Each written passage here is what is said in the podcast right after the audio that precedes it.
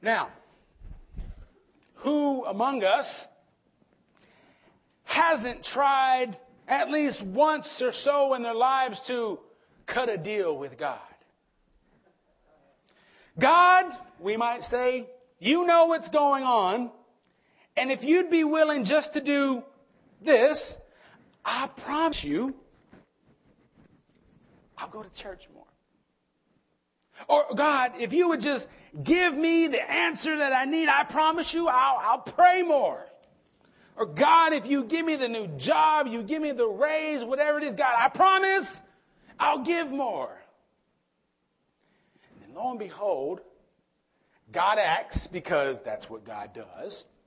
And, well, the deal we made, well, I mean, God, I was a little desperate, right? I mean, I wasn't in my right mind. And, you know, I do give more or less, more, more or less, more. Or, you know, we, we cut these deals, but we have a very bad track record, don't we, when it comes to these deals we want to cut with God. But let me ask you this. Have you, or have, do you know someone that's ever cut one of these deals and follow, follow through with it? See, we, we make fun of the deal cutting because, well, it's just something we do. Maybe not you, but somebody sitting around you, right? We make these deals with God. We, we tend to fall back on them, but every once in a while, we tell God we're going to do something, and we do it. Now, I don't know if the psalmist from Psalm 22 actually cut a deal with God. And as we read through the entire psalm, which we didn't, we don't know exactly what was going on in his or her life. And while you may not be familiar with the entirety of Psalm 22, I bet you will recognize its opening lines. My God, my God, why have you forsaken me? Familiar? Those are the words that Jesus used as he was on the cross, right? Now we don't, again, again, don't know what the psalmist was going through, but we can kind of assume that it wasn't a nice walk in the park to cry out to God that way. To have to question where God was. To have to question why God had abandoning, abandoned him. Something was going on. Now, friends, you ever felt like that yourself? Things going on around you, things you have no control over, things falling apart, things just going all to mess. Sometimes you wonder, really, God? This is what I have to deal with? Now, you have to be just holy enough to admit that to yourself, that you've thought that way before that you've questioned God, okay, I understand you're with me. I understand uh, that you love me, you're taking care of me, but golly, do I really have to go through something else right now? And what you need to know also is that it's okay to ask that question. And you can see that the psalmist asked that question. And that's okay. Really, God? You hear the psalmist saying, as his enemies surrounded him, as people laughed at him and mocked him and shook their head and probably their fingers as well and said, Hmm, you. What else could the psalmist feel except, God, why have you forsaken me? It's this psalmist who would say, I feel like a worm because of everything that was going on around him, not even human. But you know what? That's not all the psalmist says. The psalmist asked the question, My God, my God, why have you forsaken me? The psalmist talks about all his enemies being around him, feeling like a worm, and all these things that you know something is going on in his life, but he doesn't stop there. He goes on and he continues to talk about how good God is. Because apparently, whatever was going on, whatever deal he may or may not have made, however much he cried out to God, God heard his cry. Now, friends, praise God. Because the same God that the psalmist is questioning and talking to is the same God that you got up this morning, got your clothes on, got the family ready, got everything ready so that you could come here and say that you worship. The same God that the psalmist says hears us when we pray. The same God that delivers us, the same God that offers mercy and forgiveness, friends, we have come to worship that same God. Thank you. God hasn't changed. Praise God.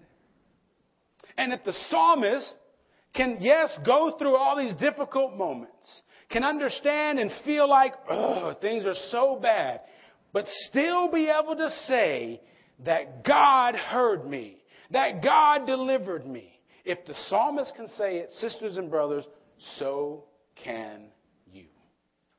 Y'all with me? Now, as we think about Psalm 22, I think about the very powerful words of this, this person speaking out of life. This is real life stuff. This isn't soap opera. This isn't anything else other than real life. And as he is speaking out of this real life, there's a couple things I think stand out for us that can help us today to live more faithful to God. And as I'm reading these words over and over from Psalm 22, what comes out to me and stands out the most is the idea of worship. Because Psalm 22, if you read it in its entirety, you look at what it's saying, it's an act of worship. It has to be. It's a psalm. Psalm translates into praise. Praise is worship. And so there's a couple things if we, if we think about Psalm 22 as an act of worship that we can take out of that are helpful for us. And the first thing is this in the good and in the not very good at all, God can still be praised.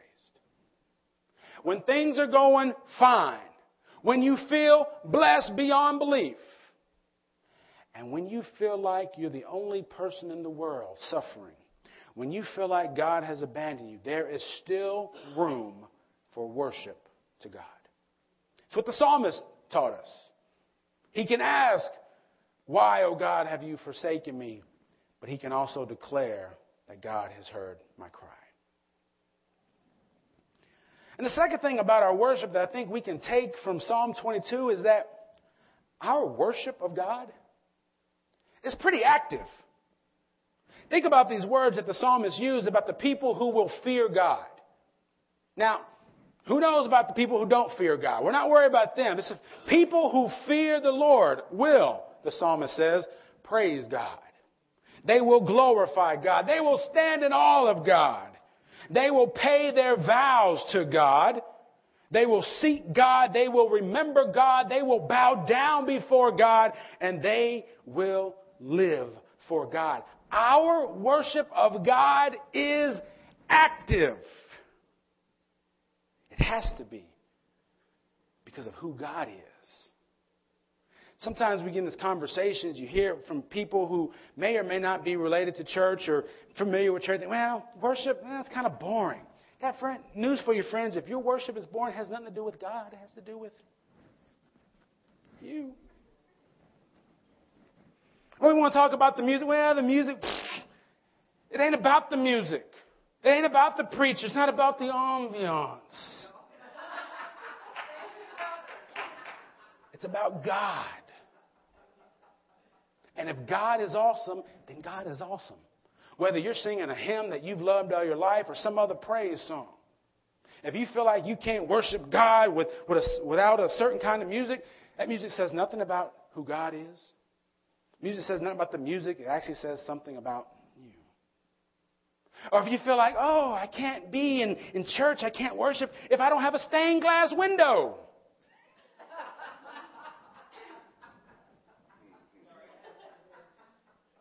That stained glass window is a stained glass window. And if we need that to worship, that doesn't say anything about God. It says something about us. If God is awesome, then God is awesome. And in our worship, we actively worship. We praise God. We glorify God. We bow down before God. We serve God, we love God, we remember what God has done, and we actively live out our life. Now, sometimes we get confused because we say, oh, well, I'm going to get dressed this morning, get everything ready because I'm going to go to worship. You ever said that? Or, you know, when we get ready for our worship service, we mistake ourselves and we get a little confused because that seems to suggest that worship only happens here. That's wrong. We don't come to worship as people who fear the Lord, as people who know that they are blessed beyond belief. We don't come to worship, we come already worshiping because we know that we're forgiven. We know that we've been given God's mercy. We know and we trust that God loves us. We know the power of God. How in the world can we wait until Sunday morning to give God worship, to give that kind of God worship? We can't wait. Worship isn't just here, it's everywhere else we go. Y'all with me? Because our worship is active. It has to be because God is awesome. We are alive. Praise God. We are forgiven. We've been given mercy. Hmm? We are blessed beyond belief. Now, the question is, who is worship for? That question we asked at the beginning of our service. And it was not really a fair question, I'll just tell you that, because it seems to suggest that you have to answer one way or the other. Who is our worship for? Is it for God or is it for us? Well, that's really kind of both. Yes, we come to praise God and to glorify God, but what praises and glorify, glorifies God more than a changed life? What changes a life more than God? Nothing. And in our worship, God does all that. In our worship, we come to praise, we come to actively worship. And as we do that, more and more, little by little, God works in us, in our worship. You see, God is active. So in our worship, we should be as well. Y'all with me? The final thing I think we can see from worship based on Psalm 22 is that our words help us celebrate who God is. The psalmist's words, after you read that entire psalm, you get a feeling for who God is. Let me put it to you this way. Let me ask you something. If you were talking to a friend or a family member or a coworker or somebody, and that person is telling you about somebody else, maybe the boss or maybe their spouse or somebody, and they're going, on and on about how just these people are, and they don't listen, they're not patient, they don't ever get anything right, and they go on and on and on. What are the first impressions that you might have, not about the person speaking to you, but about the person they're talking about? You might believe them, right? I don't, want to be around these people, right? Conversely, if you're speaking to whomever and they're starting to tell you about their spouse or their boss or whomever else. And instead of these bad things, they're saying, oh man, this guy's great. He listens. He helps me out whenever I need him to. I get good schedules. He takes care of me. Oh, it's great. Well, now what are you thinking about that other person? Yeah, good. I'll work for him. Sounds good. Your worship, the way that you actively worship, says something to somebody else about what you think about God. Why do you think the psalmist took time to write down the words? So that you and I could know who he thought God was. Your worship tells somebody something about God. Now, the question we have to ask ourselves is what does my worship tell somebody about God? you know, if worship is not just here on Sunday mornings, the rest of the week. What does the way that I live my life in worship tell my family? Tell the people I work with, the people in the grocery checkout line? What, what does my worship tell those people about what I think about God? What does your life say about what you believe about God? What God has done for you? How much you love God? how good God is and just how willing God is to love somebody else. We need to ask ourselves that. And what about Sundays? Yeah, this is not the only time, but it's a time that we have. It's the time that all of us as God's people come to worship together. What does how we worship here say to somebody about what we think about God?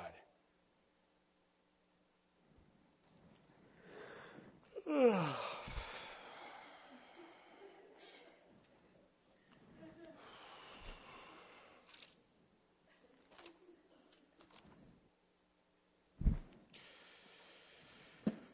need to go to the bathroom.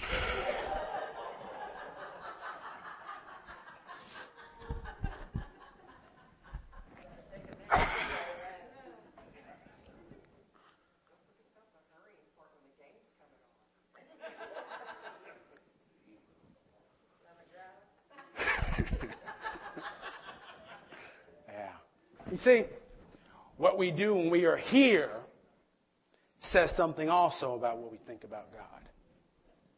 You know, in a few minutes before we do communion, we will remind ourselves that we are forgiven by God. I'll lead you through a prayer and we'll just remind ourselves of that. Right after that, you know what we'll do? Do you remember?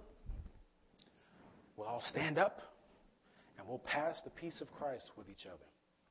So you may not realize it, but that says something about what we think about what God is doing in all of us. Our worship matters. And we need to actively worship God because of how good God is. So, let's cut a deal. Not so much with God, but with each other. Since God has already shown us mercy, since God has already told us how much we are loved, since God has offered to forgive us, since God gives us new life, since God is who God is, how about we then offer our lives in active worship to God? Now, we don't make that deal with God. We could, but we make it with each other. So that when you see me and you have to question whether I'm actively worshiping God, you can say, hey, wait a minute, what about that deal we made?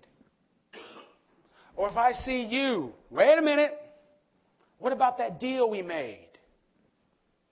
So that we can remind ourselves that we, as God's people, all of us together, because worship doesn't happen with one person, worship happens as we all gather as God's people and we think about how we are connected wherever it is God sends us. And when we think about that, we say, wait a minute, what about our deal? Y'all with me? If you want to be more faithful to God, then I want you to pray with me. Oh, gracious God, you have been so good to us. In so many ways, you have shown us who you are. We have seen how willing you are, how willing you are to give us new life. God, forgive us because, well, we've shown you how unwilling we are to accept it. This day, in this moment, God, hear us as we pray to you, wanting the new life you offer us. And help us, by your grace, to give us everything we need to be able to go from here and to live a life that actively worships you. In your Son's name we pray. Amen.